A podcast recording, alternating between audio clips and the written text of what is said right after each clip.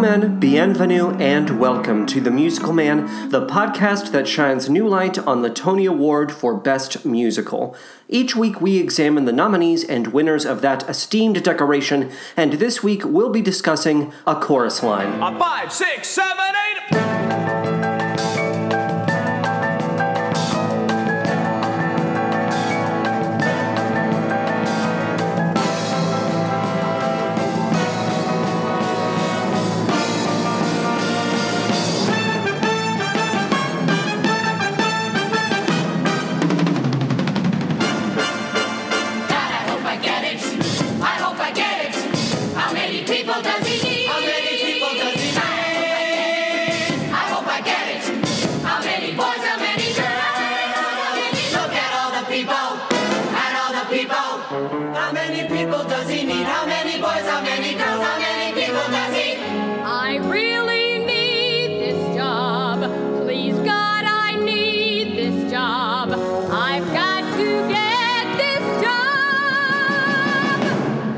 Left, boys.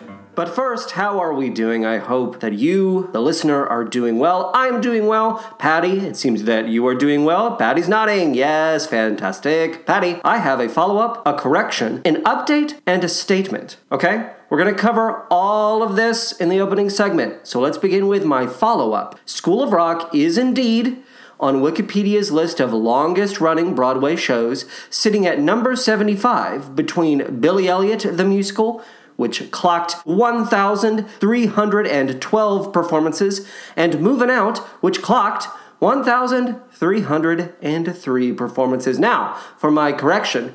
The song I cited from Whistle Down the Wind last week is actually called The Vaults of Heaven, not Open Up the Gates. I have an update. I finally tracked down my copy of the Kiss of the Spider Woman script which had been listed by the Chicago Public Library System as being in transit for something like six or more weeks, but was in actuality simply sitting on a shelf downtown. I will probably read it eventually. That's not true, the time has passed. I don't even know why I'm bothering to pretend. Not gonna read it, not gonna read it. And finally, my statement. If you are upset about a woman of color playing Ariel in Disney's remake of The Little Mermaid, you should not be allowed to raise children or operate a motor vehicle. And now that we have all of that covered, Patty, let's get those show facts. Show me the show facts. The genesis of a chorus line can be traced to Tony Stevens and Michon Peacock, a pair of dancers who saw how Broadway was operating in the mid 70s and were growing concerned. Fewer shows were being produced, which meant fewer jobs for dancers, so they decided to reach out to their peers and see if they could form a sort of creative think tank, a commune or company that would serve as a home for performers looking to create their own opportunities. Stevens and Peacock weren't sure what, if anything, would be produced by this collective, but the thrill of devising their own works drove them forward. Michael Bennett, a phenomenally well regarded dancer turned director and choreographer, was brought in by Stevens and Peacock to give this nebulous company an air of artistic authenticity and financial security. If anyone had the ability to back whatever crazy ideas these dancers came up with, it was going to be Bennett. And according to him, he had already been mulling over the idea of a show about dancers for many years, so the stars seemed to be in perfect alignment. Those who were invited to the company's first meeting gathered at midnight on January 26, 1974, at the Nicholas Exercise Center. Upon arriving, Bennett quickly took charge and oversaw a combination dance class and group therapy session that lasted until sunrise. He brought out a tape recorder and encouraged everyone in attendance to speak openly about their childhoods, their romantic relationships, and especially their love of dance. This first round of interviews, along with those recorded during subsequent sessions and one on one meetings, would form the foundation of a chorus line. Several of the dancers interviewed would go on to play versions of themselves in the show, after a rigorous audition process, of course. A chorus line would go on to become the winner of the 1976 Tony Award for Best Musical. It officially opened on Broadway on July 25th, 1975, at the Shubert Theater, and ran for 6,137 performances. It is still the seventh longest running Broadway show in history at this point, sitting between Wicked at number six, which clocks, which has recently clocked, I should say, 6,544 performances, and the 1976 revival of Oh Calcutta at number five, 5,959 performances. The Book of a Chorus Line was written by James Kirkwood and Nicholas Dante. The music was by Marvin Hamlisch. The lyrics were by Edward Kleban. The director of the show was Michael Bennett. He also received a controversial conceived by credit. We'll get into that in just a bit. The musical director of the original production was Donald Pippin. Think about the sun, Donald. I've done that joke. There's no, I know I've done that joke. The choreographers. Yes, that's right. Two choreographers, Michael Bennett and Bob Avian. Set design by Robin Wagner. Lighting design by Theron or maybe Taryn Musser or Muser. Costume design by Theoni or Teoni. You never know. Theoni, let's go with Theoni. Theoni V. Aldredge and the original Broadway cast included Scott Allen, Renee Bowman, Carol Bishop, Pamela Blair, Wayne Cilento, Chuck Cissel, Clive Clerk, Kay Cole, Ronald Dennis, Donna Drake, Brant Edwards, Patricia Garland, Carolyn Kirsch, Ron Coleman, Nancy Lane, Bayork Lee, Priscilla Lopez, Robert LuPone, Cameron Mason, Donna McKechnie, Don Percassi, Michael Serrecchia, Michael Stewart, I'm sorry, Michelle Stewart, Thomas J. Walsh, Sammy Williams, and Crissy Wilzak. And again, as always, I apologize if I mispronounced any of those names. Tony nods. Okay, so these are the awards that the show won. It, of course, won Best Musical. It won Best Book of a Musical, James Kirkwood and Nicholas Dante. It won Best Performance by a Leading Actress in a Musical, Donna McKechnie. It won Best Performance by a Featured Actor in a Musical, Sammy Williams. It won Best Performance by a Featured Actress in a Musical, Kelly Bishop. It won Best Original Score, Marvin Hamlisch and Edward Kleban. It won Best Direction of a Musical, Michael Bennett. It won Best Choreography, Michael Bennett and Bob Avian and it won Best Lighting Design, Taryn Musser or Theron Muser. Uh, so here are the awards that uh, the show was nominated for, but did not win. It was nominated for Best Performance by a Featured Actor in a Musical, Robert LuPone. It was nominated for Best Performance by a Featured Actress in a Musical, Priscilla Lopez. And finally, it was nominated for Best Costume Design, Theoni, Theoni, Theoni, V. Aldredge. The production also won the 1976 Pulitzer Prize for Drama. But just to summarize the Tony nods, 12 nominations and 9 awards at the end of the goddamn day. The history of a chorus line is steeped in legal drama, as the question of who exactly should own or benefit financially from the stories it showcases is a crucial one. When Michael Bennett's lawyer realized he was taping interviews with dancers and planning to use their life stories, a document was quickly drawn up and shoved into the hands of those dancers. This document granted Bennett the rights to those life stories in exchange for one dollar. To reiterate, everyone initially received $1 in exchange for handing over their lives, in a sense, to Bennett. Almost no one understood what they were signing in the moment. They were simply handed forms during a short break, and the weight of the agreement was severely downplayed. Most were, understandably, quite furious afterwards. When the show eventually moved to Broadway, a new deal was negotiated, and the dancers received a very small portion of Michael Bennett's royalties. A person who benefited from this arrangement wound up earning upwards of $10,000 a year when a chorus line was at the height of its powers. But Bennett was making millions, and this new deal only applied to money earned by the original Broadway production not the subsequent wildly successful tours. So when a Broadway revival went into development for the 2006 2007 season, the original cast went to court to ensure they would be paid accordingly. Not only did they secure an undisclosed share of the revival's profits, they were paid retroactively for every tour that had been mounted over the last few decades.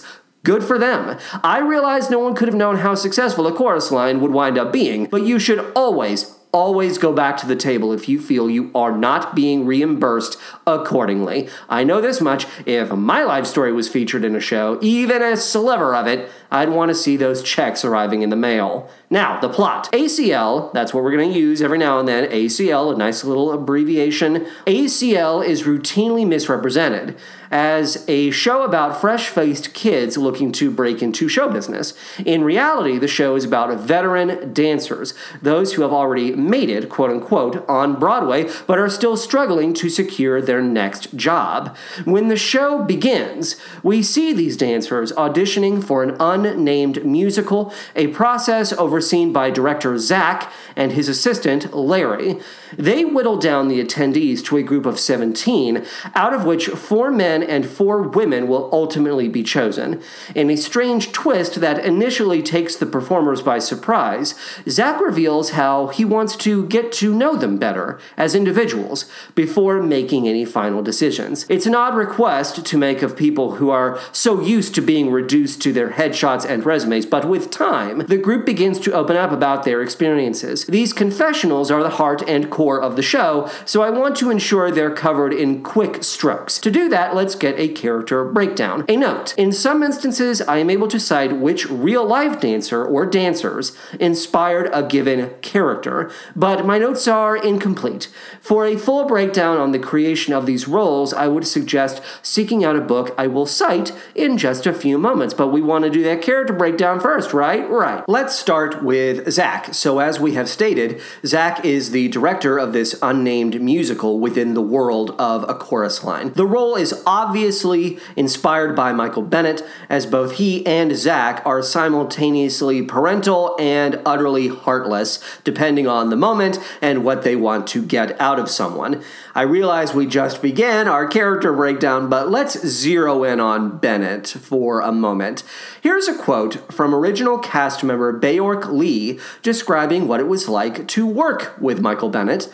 Quote, he pampered some people, and some he pushed into corners and frightened. But everyone allowed it. I believe we all wanted our private moment with Michael, to be touched by his genius, to work with him, yes, to be manipulated by him. We all wanted him to love us. Quote. Now, we're going to get more quotes about Michael Bennett as we keep moving forward, so for now, I'll save my commentary and let Lee's quote sit with everyone who is listening. I'll close my capsule summary of Zach, the character, by pointing out how, for quite a bit of time, the character never existed. The earliest workshop versions of a chorus line saw actors calling out and responding to a person we, the audience, couldn't hear. This voiceless director figure who sat at the back of the house. It sounds strange and unsettling. When you read about these workshops, you quickly understand just how little they had in terms of a concept. They basically had nothing beyond it's a show about dancers. And if it hadn't been for dancers who were willing to spend hundreds of hours generating ideas for steps and lines of dialogue, Michael Bennett would have been screwed. But I'm going to hold off on any further Bennett commentary for now.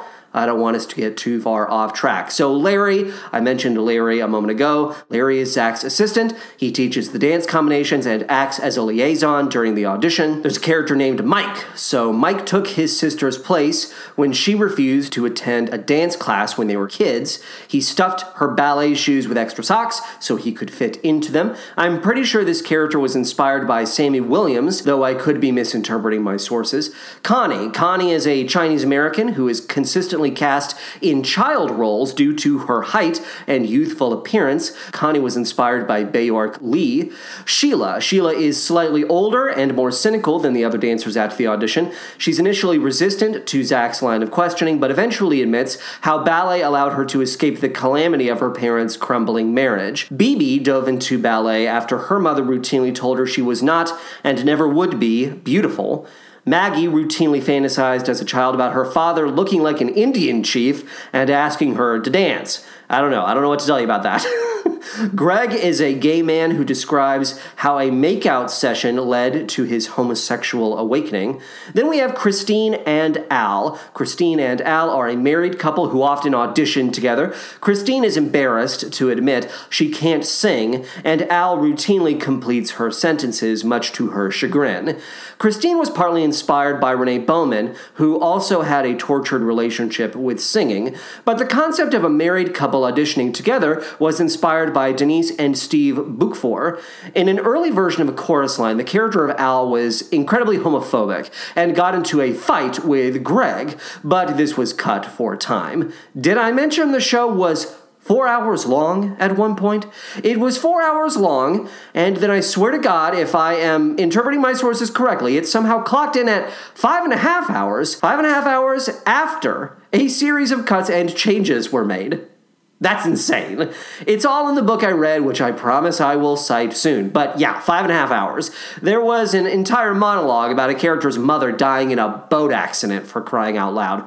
Anyway, Diana Morales. So, Diana Morales, or as she is commonly referred to, I believe, in the script, Morales. Morales describes a particularly awful class she took while attending the High School of Performing Arts. She was inspired by Priscilla Lopez, who herself had a notorious run at the high school. Richie, Richie received a college basketball scholarship and studied to become a kindergarten teacher, only to panic and abandon his original plans upon graduating. Val underwent plastic surgery upon discovering her physical appearance was preventing her from landing jobs as a dancer. Mitzi Hamilton was the inspiration for the character, though the role initially went to Pamela Blair. Mitzi Hamilton would later play Val on Broadway. Cassie is a dancer who left New York to find success in LA and has now returned to the Big Apple, desperate for work. She once lived with Zach, and their history, their relationship, affects his ability to take her seriously since he feels Cassie is too talented to be an anonymous face in the chorus. Donna McKechnie was the inspiration for Cassie. She would go on to marry Michael Bennett in 1976, but they were divorced within months. They remained good friends until Michael Bennett's AIDS related death in 1987. And then we have Paul. Paul delivers a lengthy monologue about his experiences as a gay man and a drag performer. This monologue initially began by outlining the character's rape at the age of six, but this was cut after being deemed too heavy for the show. Paul eventually breaks down and is comforted by Zach in a rare moment of warmth on the director's part. Later, while the dancers are running through a combination, Paul further injures a knee that recently underwent surgery. He is gingerly led out of the theater, which leads Zach to ask, What would you do if you could no longer dance? So let's break this down for a second. Paul's monologue was inspired by the life of Nicholas Dante, who did a lot of work on the script for a chorus line before up and coming playwright James Kirkwood was brought in for additional support. Paul's injury was initially inspired by Sammy Williams, who sprained his back during a performance of the musical Seesaw shortly before he was set to participate in ACL's first workshop. Michael Bennett then faked an injury while dancing in front of his cast in order to see how they would react insisting they use those feelings in the show. I'm going to allow myself a bit of time for Bennett commentary right now. Can you imagine if a director wanted you to, let's say, be scared on stage and decided the only way they could make that happen is if they broke into your house? hid in your closet and jumped out at you while wielding a knife. And then, as you're screaming and clutching at your chest, they say, now remember those feelings for later. You would want that person locked up, right? Of course you would. I'll move on for now, but oh, do I have some additional words for our good buddy Michael Bennett. During the show's big finale, the entire cast appears sporting glitzy gold tuxedos and top hats. It's a number from the unnamed musical they strove so hard to be a part of, and as an enormous mirror rises above them, their reflections are multiplied into infinity. The message is clear. They are the latest in a long line of ever dedicated, ever joyous chorus members.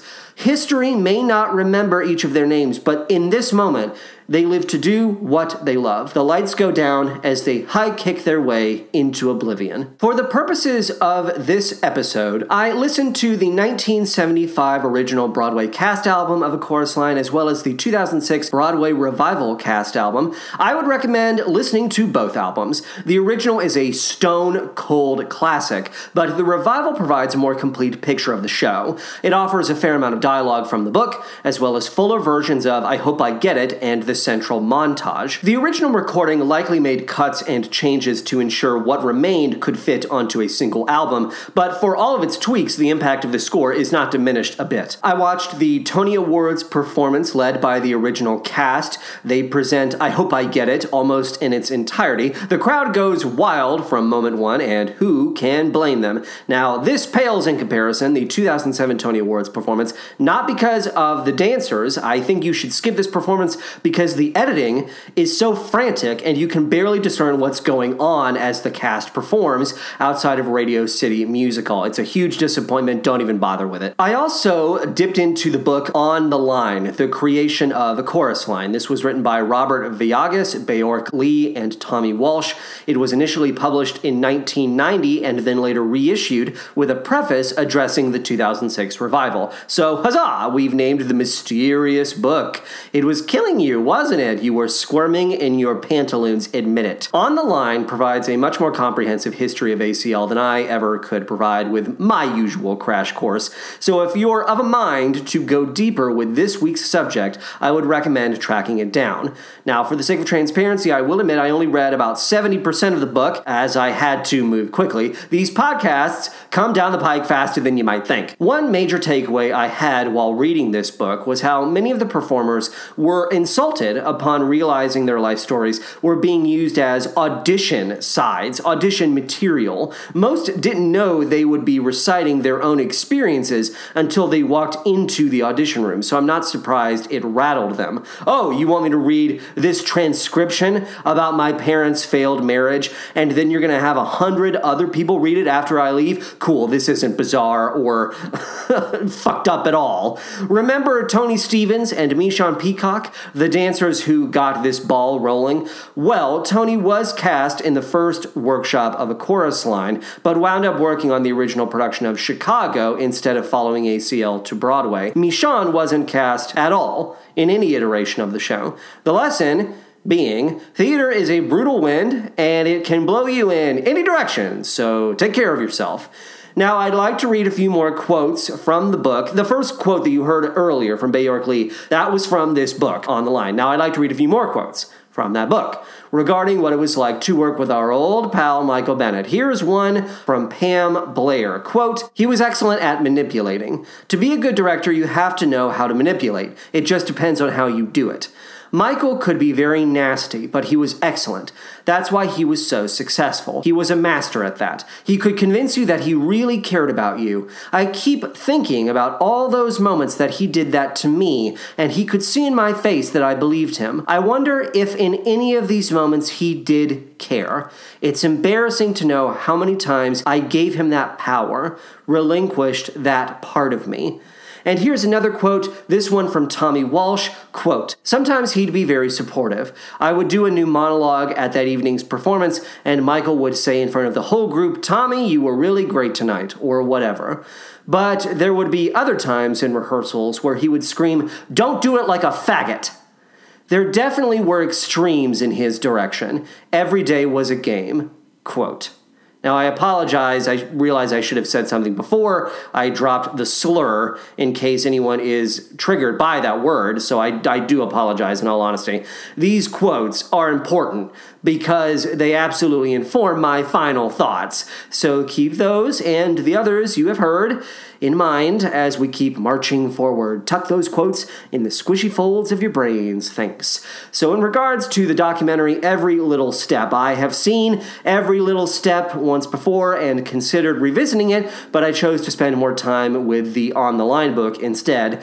The doc focuses primarily on the casting process for the 06 revival, and I would recommend it. I also want to talk about my college production. I was the spotlight operator for my college production of AC ACL, so I watched the show every night for two weeks and fell in love with it rapidly. Mitzi Hamilton, who inspired Val, if you'll recall, came in to recreate Michael Bennett and Bob Avian's original choreography. Her assistant, who I am pretty sure, I'm only partly sure on this, so, you know, don't take me to court on this. I'm pretty sure her assistant worked at the college, and I heard at one point that this assistant told the women in the cast she could help manage their eating disorders if anyone currently had one. Now, I was not present when this was stated, so we really can't take this story, you know, 100% for face value, but I have heard about it several times, so tuck that away in your wet brain folds as well for the future.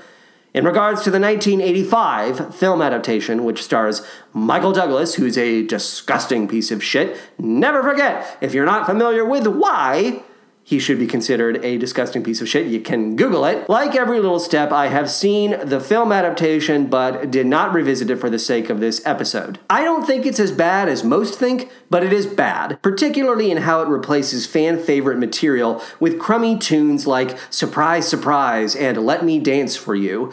It also recontextualizes what I did for love and has the unfortunate distinction of including, I forgot I already had this in my notes, Michael Douglas in its cast. So its list of sins is fairly long overall. Doesn't the film also update the time in which the story is set to 1985? If so, such a mistake. This is a show about people who lived in the 70s. Don't mess with success. I have been interested in a new film adaptation ever since college, but my fan casting is woefully incomplete at this point. I think Jake Gyllenhaal could work as Zach, and Megan Hilty would be a good fit for Sheila, maybe. Lin Manuel Miranda as Larry, perhaps? Who knows? That might be a stretch, dance wise. Tom Holland should be involved on some level. Now, that boy can dance. Boy, can that boy foxtrot. Boy, oh boy. But can he sing? That's the question. The majority of these roles would need to go to triple threat performers, a distinction we cannot apply to most A list actors. On the flip side, we cannot allow body doubling or dubbing, as this would only disrespect the spirit of the material. Let me know your casting thoughts if you have them. Again. Step, kick, kick, leap, kick, touch. Again. Step, kick, kick, leap, kick, touch. Again. Step, kick, kick, leap, kick, touch. Again. Step, kick, kick, leap, kick, touch. Right. That connects with turn, turn, out, in, touch, step, step, kick, kick, leap, kick, touch. Got it? Going on. And turn, turn, touch, down, back step, pivot step. Walk, walk, walk. Right. Let's do the whole combination facing away from the mirror. From the top. A five, six, seven, eight.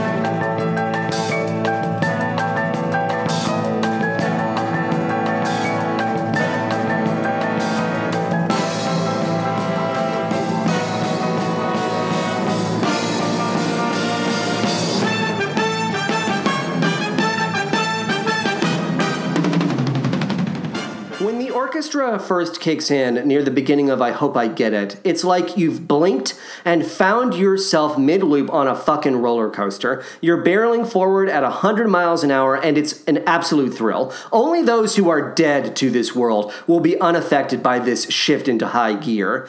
What this song gets right is how quickly your state of mind can turn on a dime when attending one of these cattle call auditions.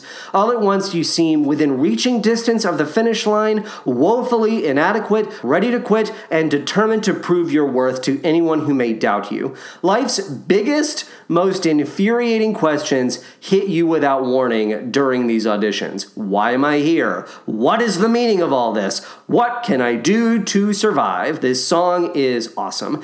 It's a marathon of an opening sequence that ends on one of the most iconic images in musical theater a line of dancers, each holding a copy of their headshot so it covers their actual face.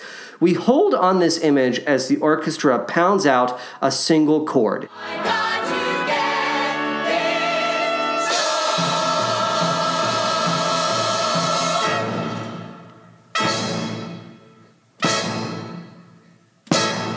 It's a stark and eerie image, and it earns instant guaranteed applause from the crowd. Fans of a chorus line live for this image, and their ovation can last for minutes. I have seen it happen. Let's talk about I Can Do That.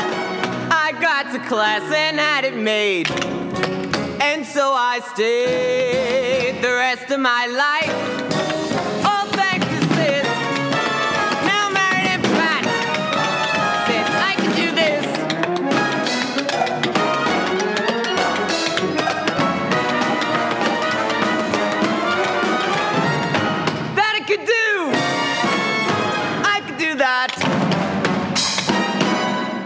I Can Do That Sing, and Dance 10 Looks 3 form a trio of fluffy character pieces. Every entry in this trio is memorable and successful, but to varying degrees. What I appreciate about I Can Do That is how it gets in and gets out. We don't hover on Mike and his story for longer than necessary, which is a point School of Rock could have stood to embrace. This is easy, breezy, cover girl comedic material. It tickles and pleasantly sticks with the ear, but I've always been curious about this one lyric. The lyric is, quote, all thanks to sis, now married and fat. What does Mike have against his sister? I've always wondered about this. Are we supposed to draw a line between her dropping out of dance class and being overweight? I think Mike's body shaming inclinations should be examined in therapy. That would be my recommendation. The thing about Mike is he essentially disappears after this song, though, according to On the Line, this was not the original plan. He was set to sing another song called Joanne, in which he recounts the good times he spent with a childhood friend named Joanne. Joanne. The number is described in the book as having an old fashioned Gene Kelly tone or vibe, but it sounds disposable. I can understand why an actor would be bored playing a character who shuts up after the first 10 minutes of a performance, but I personally do not need more of Mike.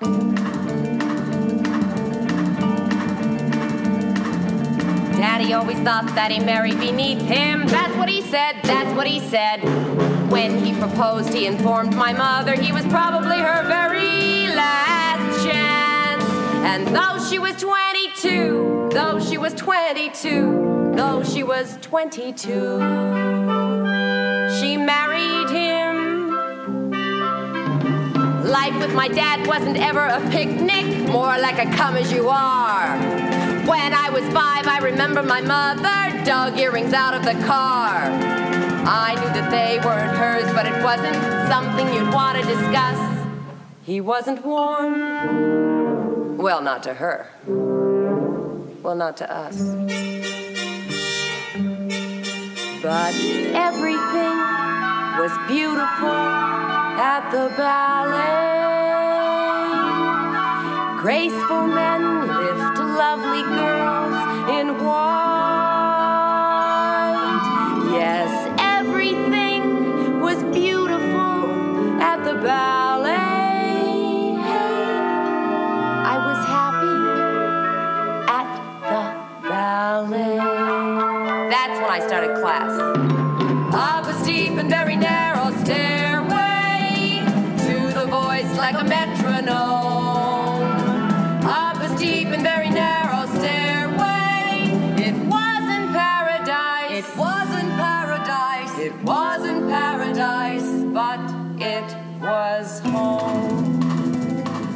Goodness gracious. At the Ballet. At the Ballet is nearly six minutes long, and it still leaves me craving more. How can you not enjoy living within this song?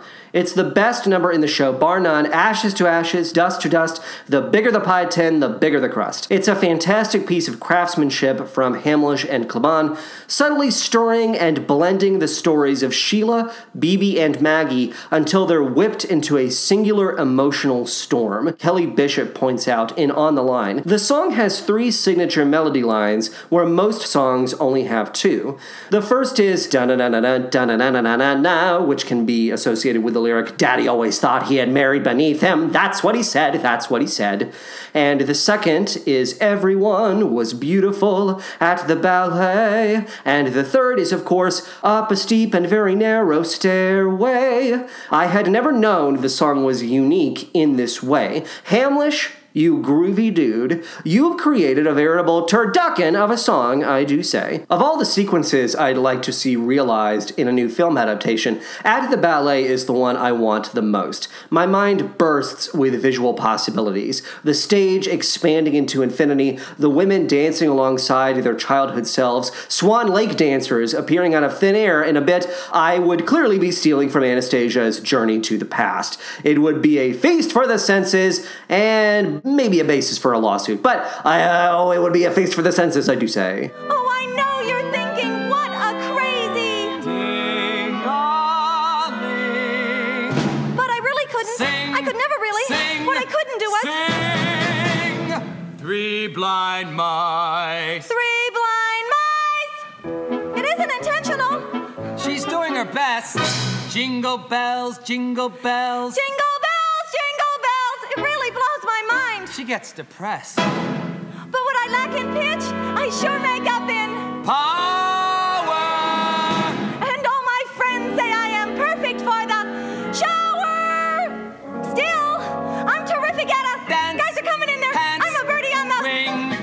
Sing is the second entry in ACL's comedic trio, and I would argue it's the best of the lot.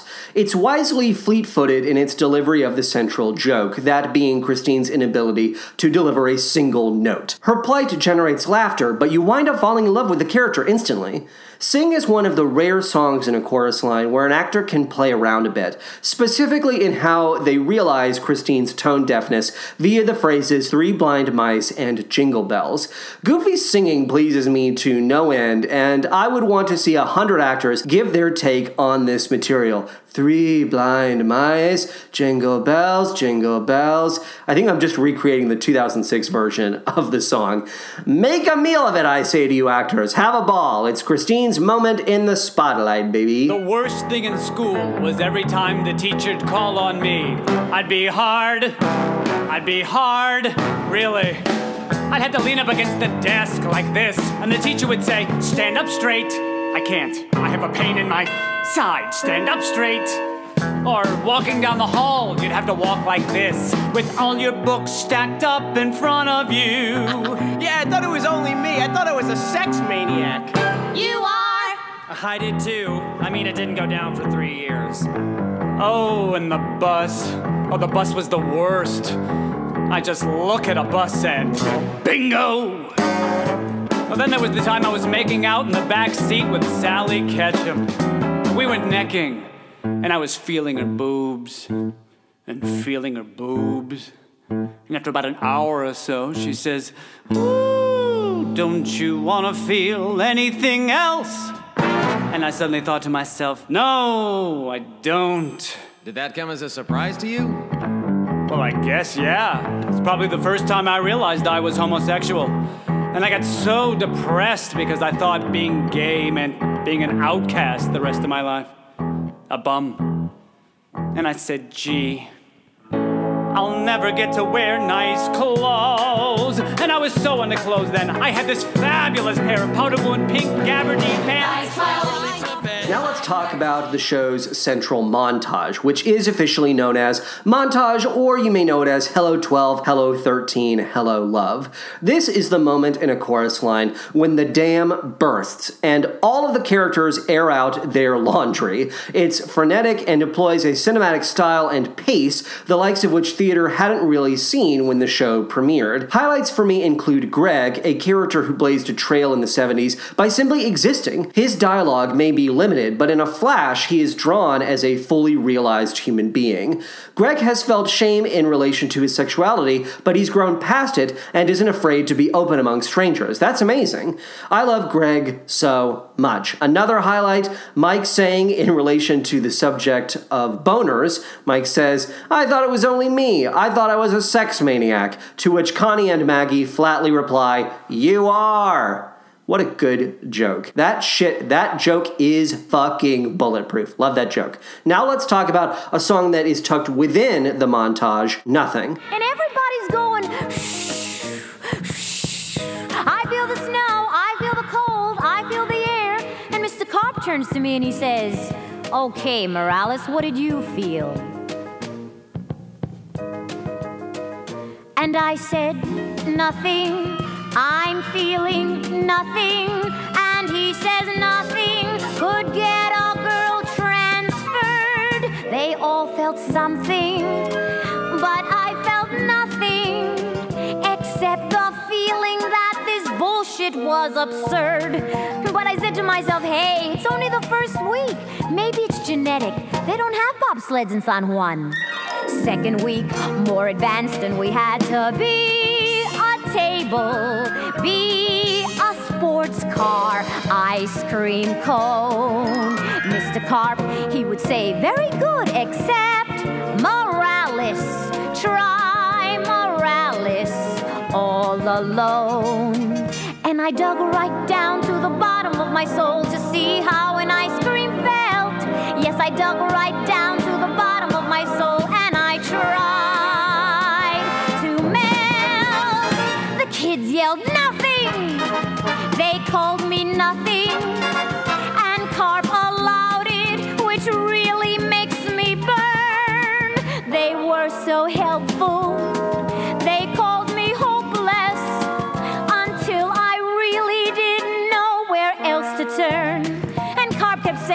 Morales, you should transfer to Girls High. You'll never be an actress, never. Jesus Christ! Morales is the role you want when going out for a chorus line. She gets two of the best songs in the show Nothing and What I Did for Love. How do you even describe Morales in a way that accurately encapsulates her greatness? I think she has the biggest heart, the best sense of humor. I want to know Morales in real life and be one of her closest friends. I think I fall for Morales during the Nothing number because I can relate to her feelings of humiliation as someone who studied acting. I've been in that acting class she describes. I've had students who were my age jeer at me and point out my limitations as an actor, and it was all sanctioned by a professor. This was an exercise. Not going to go further into it, it's not worth it. But unlike Morales, I never had the courage to dip out of that class and save myself further anguish. Morales is an icon for any generation. I don't blame her for being unaffected by the death of her crummy teacher. He sounds like a jerk, and we are nothing if not the impression we leave on others. Have fun in purgatory, Mr. Karp. Now let's talk about Gimme the Ball.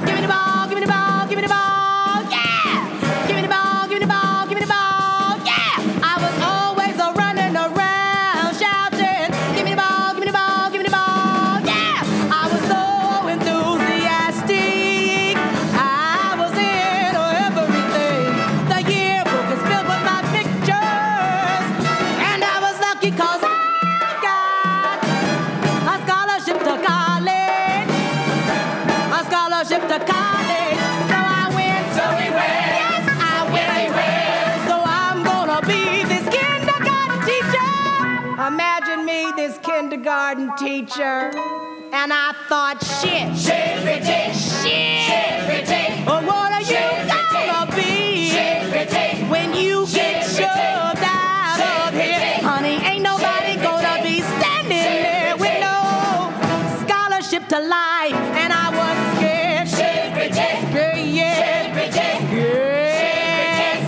Going back to my college production of A Chorus Line, I must point out how Richie, a character written specifically for black actors, was given to a white guy. We had black dancers who could have easily handled the role, but those in charge went with this white guy and gave him extensions. Extensions! The show already has so few defined characters of color. Why would you take away one of those opportunities from your students of color? It baffles me to this day. Was was it his idea to get the extensions? He was that kind of person. I don't know. Hmm, that is the mystery that will haunt me to my dying day. Whose idea was it to give the white guy in the cast 1970s, like Tina Turner extensions? Like 1970s Tina Turner hair. That's the hair that was on this white guy. it was like silky and it like went straight down and it there was a swoop there was a light curl at the end I cannot get over it. I'm a fan of the Gimme the Ball section of the montage, but Ronald Dennis, who originally played the character Richie, was decidedly irritated by the limitations of his role. Here's another quote from On the Line, quote, I wish the number had been better, meaning people made me realize how inconsequential the part was. I've met so many people who say they saw the original company and ask me what part I did. I used to get so furious at that. I would get nasty and ask them if they remembered to give me the ball, and they were so surprised to find out it was me. I was shocked that people were so unobservant. Invariably, it was someone white, never a black person. Black people knew. Quote. But after a while, I caught on. I mean, I saw what they were hiring. I also swiped my dance card once after an audition, and on a scale of 10, they gave me for dance, 10, for looks, 3. Well, dance 10, looks 3. and I'm still on unemployment, dancing for my own enjoyment. That ain't it, kid. That ain't it, kid. Dance 10 looks 3. It's like to die. Left the theater and called the doctor for my appointment to buy tits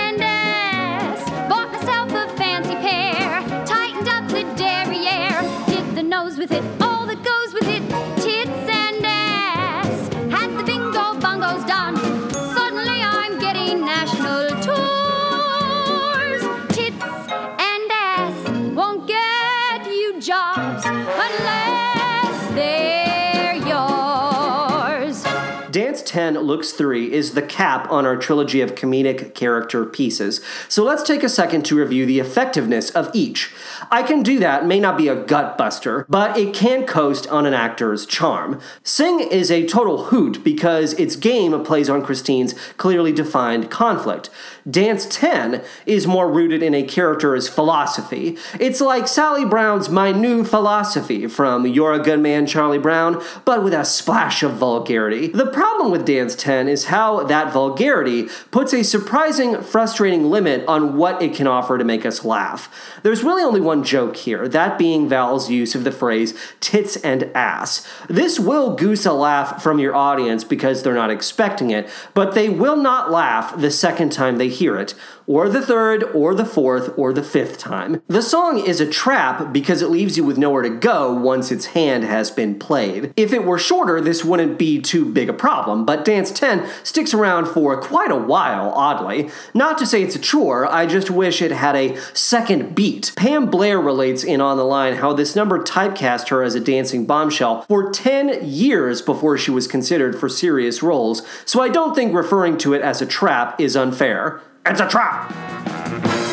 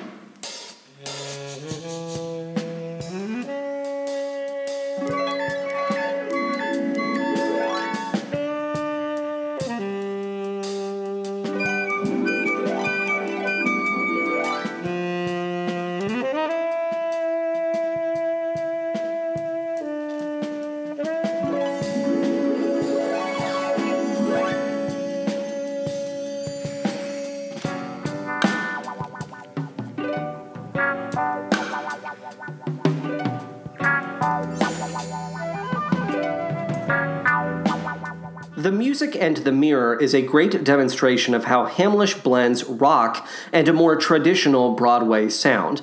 A Chorus Line was the first musical he had ever written, after having provided dance arrangements for the show Seesaw.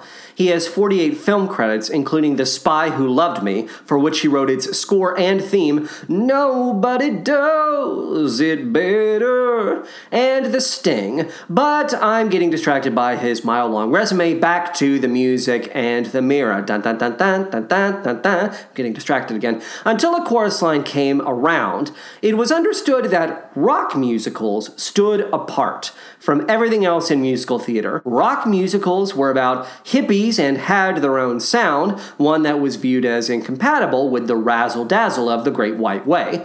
But Hamlisch dispelled this myth. He invokes a bit of funk here, a dash of swagger. The music and the mirror features bright horns and head rattling percussion, as well as a funkadelic bass line that complements and works within rather than overwhelms the sort of soundscape older audiences would have expected. It's a delicious cocktail, it is. When Cassie sings, her lyrics are not modern in a self conscious or fluffed up sense. They express old school musical theater desire at its most pure. Give me a chance to come through. I mean, picture, I, I picture Cassie here with her arms out at all times, reaching, grasping, always shooting out toward the void. And when she dances during this number, it's a fight for her life as a performer. Bam, boom. This song reduces me to comic book interjections and leaves me breathless. Oh, my breath, where is it?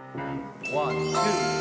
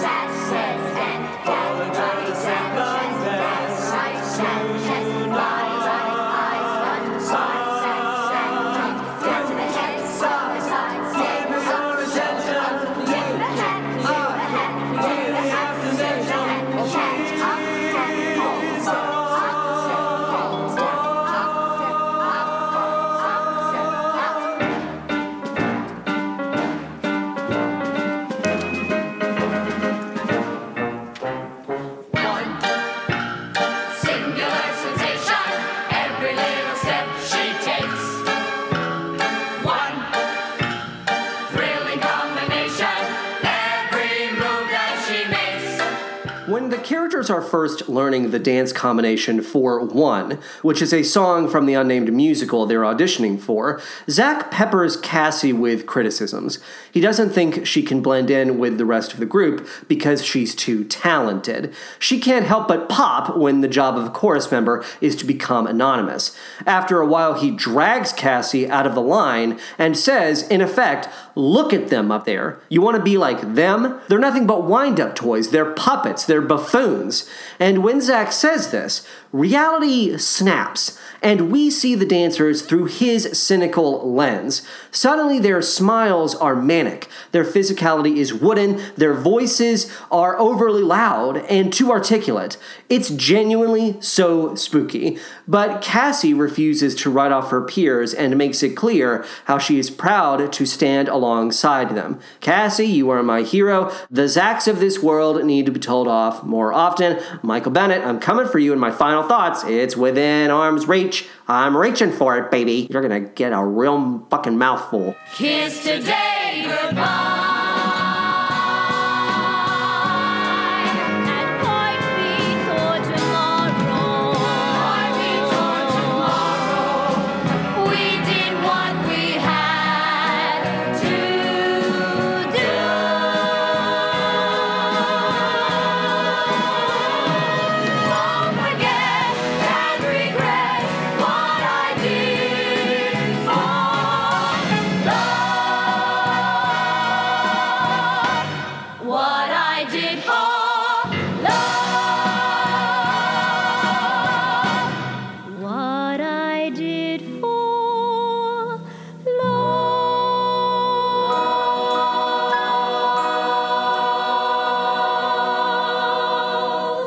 I say this without hesitation or any qualifications. What I did for love is perfect.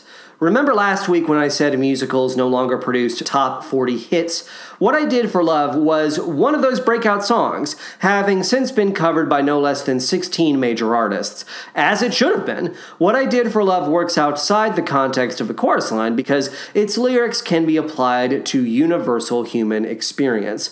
Everyone acts out of a desire to earn and benefit from the effects of love. Our pursuit of it can result in pain, but the song makes it clear we should dedicate no time to regret. So, yes, it's a song for the masses, but let's go back to the original context. What I Did for Love is about the love an artist has for their craft and what they're willing to do to keep practicing it.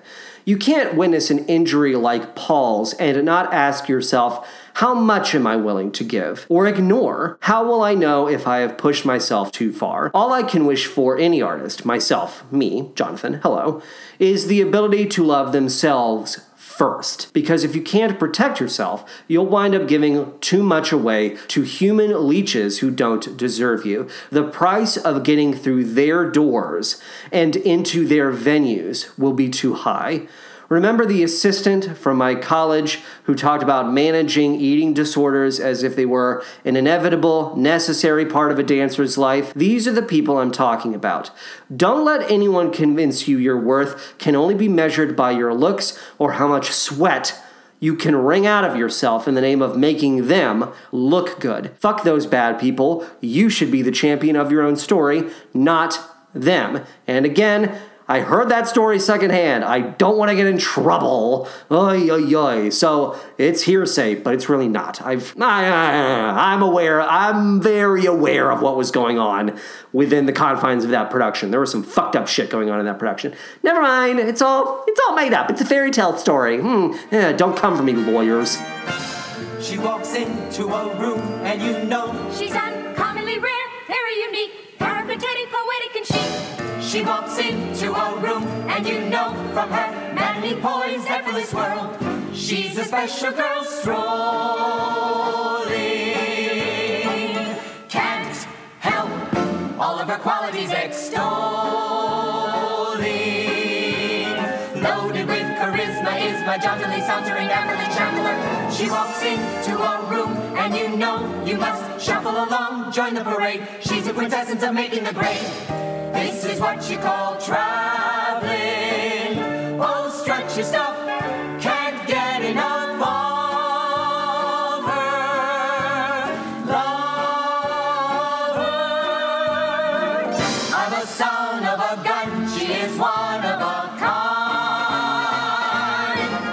Fun game I like to play while listening to the full version of One, which acts as the show's big finale, is try to decipher the lyrics and determine if they're anything beyond meaningless. Newsflash, the lyrics are unintelligible and laughably hollow, which is the whole point, of course, that's why it's such a great song. One is representative of the splashy musical at its most cliched, the tier of Broadway where razzmatazz thumbs its nose at the very idea of substance. This is what our protagonists worked so hard to be a part of a Busby knockoff where the costumes quite literally pull focus from what makes them individuals, their faces. But we have an advantage over the common audience member because we have spent time with these characters. They're not faceless shards in a twinkling, gaudy bauble. That's Cassie. That's Morales. These are individuals, imperfect and scared, but highly skilled and courageous as hell. They may be singing a song that makes Mame look like Carousel's soliloquy, but damn it if they aren't transforming the material into a surefire showstopper. They're doing what they do best because it's what they have to offer to the world. And how can you not cheer them on? I know my heart bursts with pride when I witness this finale. See, this is the genius of a chorus line. It humanizes people we might normally take for granted by bringing their stories to our attention, and that's what good art does. That's the finale of my deconstruction of a chorus line score. And now let's get a word from our sponsor, 5678 Coffee. Take it away, 5678.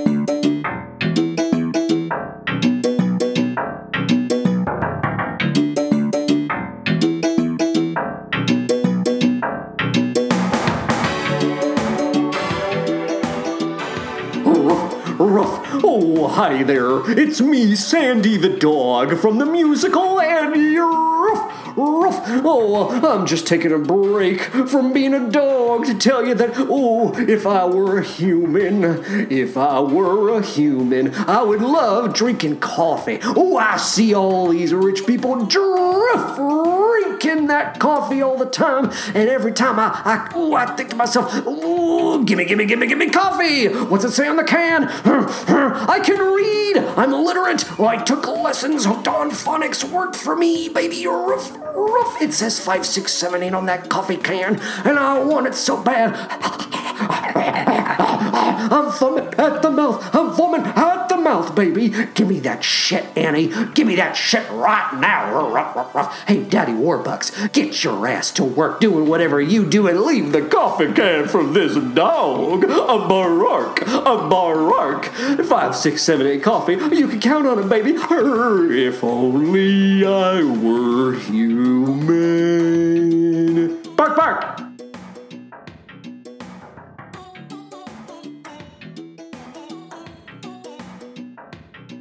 I'll begin my final thoughts by making a simple, crude statement and follow it up with some deeper reflection. My statement, my crude statement, is as follows Fuck Michael Bennett. I have met men like Michael Bennett. They disturb and disgust me, and it's partly because of them I decided to give up my pursuit of being a professional actor. They manipulate, intimidate, drain, frighten, abuse, and destroy so many people who don't have the tools to protect themselves, and they hide behind their reputation so as to avoid all consequence. Guys like Michael Bennett would like us to think they're complicated. Oh, he was tortured. He had demons. Did you know he battled with his own sexuality? Yeah, cool. Those are all explanations. They're not justifications. Nothing justifies the emotional terrorism of people who are too afraid of losing a job. I love a chorus line with all my heart, and the only way I can do that is by discrediting Michael Bennett and his direct enablers to the benefit of all else involved. I brand you, Michael Bennett. Your name, I sully. Turn in your medallions on the way out because the only people who I want to honor are the dancers you thoughtlessly push around like playthings.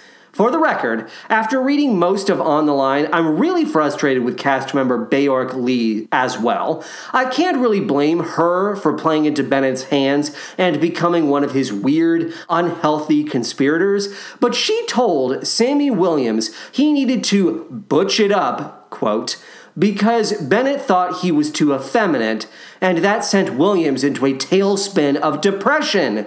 No one should be surprised by how much this enrages me. I don't care if it was the 70s. My heart breaks when I read about that moment. You are not an effective leader if your leadership is dependent on the fear and despair of the people you claim to lead. Now, of course, in 1976, a chorus line won the Tony Award for Best Musical. The other nominees were Bubbling Brown Sugar. I remember Bubbling Brown Sugar. Bubbling Brown Sugar.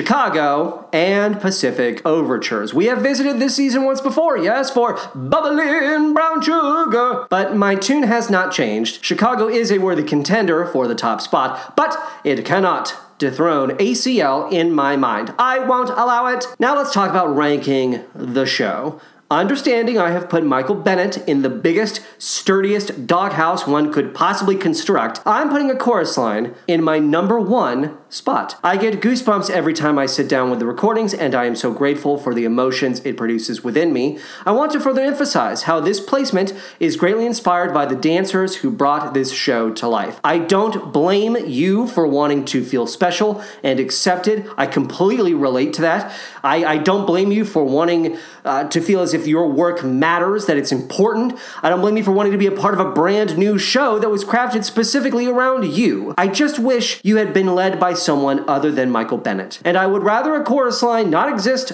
at all if it meant that you could have been spared the damage he thoughtlessly inflicted upon you. But since a chorus line does exist, I want you to know how grateful I am to you. You are special and your work absolutely matters. So, thank you. Oh boy, oh boy, oh boy. Show related ephemera. Okay, so I think I'm just going to play this clip, this audio, without any context, and then on the other side of it, we'll, we'll sort of dig into this. So, Patty, let's play that clip.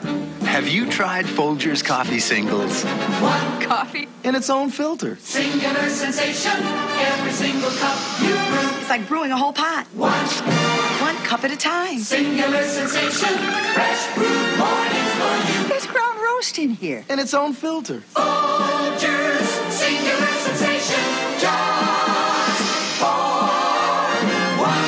Folgers coffee singles. One sensational way to wake up.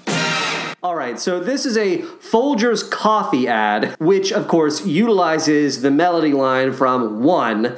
Uh, if I had my way, every show related ephemera segment would be dedicated to a commercial that reworks a Broadway standard. This kind of advertising never ceases to amuse me because it's just so dopey and dumb. My favorite part of this ad is the guy who says, in, its, own filter. Not once, but twice. They simply reuse the footage in, its, own filter. I'll never get tired of it. This ad has been sitting in my special nest of show related nuggets since I first conceived this podcast, so I'm glad it's now free to breathe deeply and fly, fly, you dumb little commercial, fly in, its, own filter. To determine which show we discuss next, we'll need to take a ride on the musical carousel, otherwise known as the random number generator I named after that classic Rodgers and Hammerstein show, The Wild West Butterscotch Caper of 1976, and everything that followed, including the family dog whom the girlies call Peebo.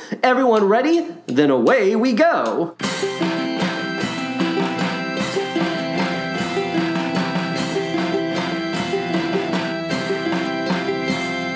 Ladies and gentlemen, I have stepped off of the musical carousel, which I didn't make a big scene about it this time, but the musical carousel did initially send me back to Sweeney Todd. So I yelled at the carousel, I gave it an old bop on the nose, and then it dropped me off at the 1973 nominee for uh, the Tony Award for Best Musical, of course, duh. This show ran for 505 performances, and it is Sugar, baby. That's right, the musical adaptation of the film is Some Like It Hot. So that is what we will be discussing next time we gather. I want to give you an episode release schedule because Chris and I are attending two weddings in the very near future, which means I'm going to be taking a couple of weeks off. So I just want to lay, the, I want to put this on the record right now. So this episode, episode 26, is uh, coming to you. Of course, you are listening to it on July 10th. Episode 27 will drop on July 17th, and then the uh, 28th episode, as well as the latest edition of the Snub Club, will be dropping on July 31st. Then episode 29 will get to you on August 7th. Then we'll have episode 30 on August 21st, and then we will have episode 31 and the August edition of the Snub Club on August 28th. So just keep that in mind, write that down. Just don't panic when those weeks come up where an episode doesn't drop. I'll remind everyone on Twitter don't worry about it, don't worry about it. If you want to donate to the show, you absolutely can. You can do so by going to patreon.com slash musicalmanpod. You can donate one, three, five, or ten dollars. And I would encourage you, if you can, if you if you're fine with signing up with Patreon, I would love it if you even gave just a dollar. I think if everyone gave a dollar starting this week, that we would get all we would get so close. I'm sure we would get so close, if not overcome our goal, our stretch goal, which I'm going to talk about in just a wee second. But if you donate a dollar, not only will you get a verbal shout out each and every week, but you'll get access to my episode about the 73rd annual Tony Awards broadcast.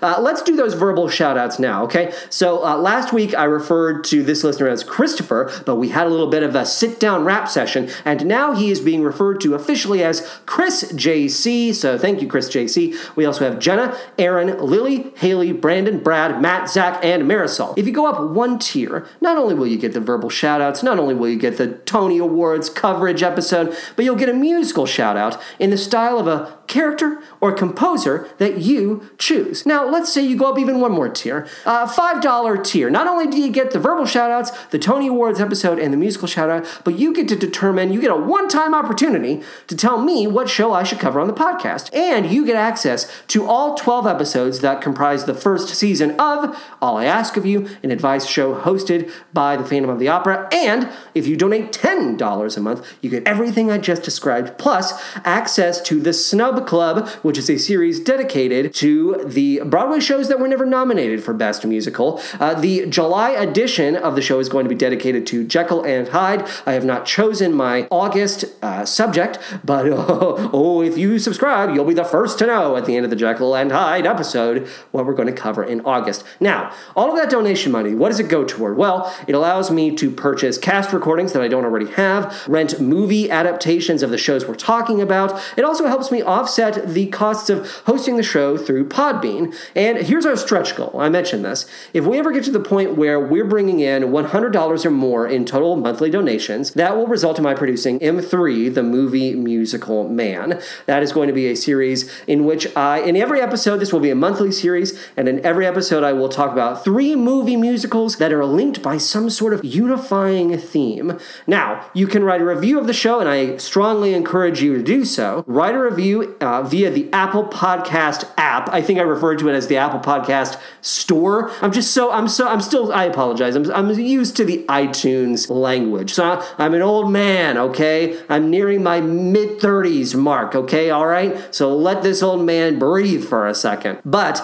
here's another little goal that I've placed for our listeners. If we ever get to a point where people have written 30 reviews or we have 35 star ratings, let's say, uh, that will result in me uh, recording an episode dedicated to the Disney Descendants franchise. I really want to do that, but we, we got to get either $100, you know, in total monthly donations, or we got to get 30 reviews via Apple Podcasts. So whatever you like, whatever you want, whatever you want, baby, just get it done, listeners. I order you. I'm the musical man and you are my musical minions. No, I'm kidding. I'm a nice guy. If you stream the show, you're likely doing it through musicalmanpod.podbean.com or Stitcher. Follow us on Twitter. Why not? At musicalmanpod. I apologize for those of you who are annoyed by my yelling at everybody about Ariel. the casting of Ariel and the Little Mermaid. Oh, I really I cannot deal with those people. Uh, follow me on Twitter. Email me at musicalmanpod at gmail.com. Thank you, Alex Green, for our beautiful logo. Thank you, Zach Little, for our wonderful music. And that's that doorbell, baby. And you know what that means? Eh, you know what that sound means? Yes, just when the fun is starting comes the time for parting. Oh, well, we'll catch up some other time, specifically on the next episode of The Musical Man. So long, farewell, auf Wiedersehen, and good night. In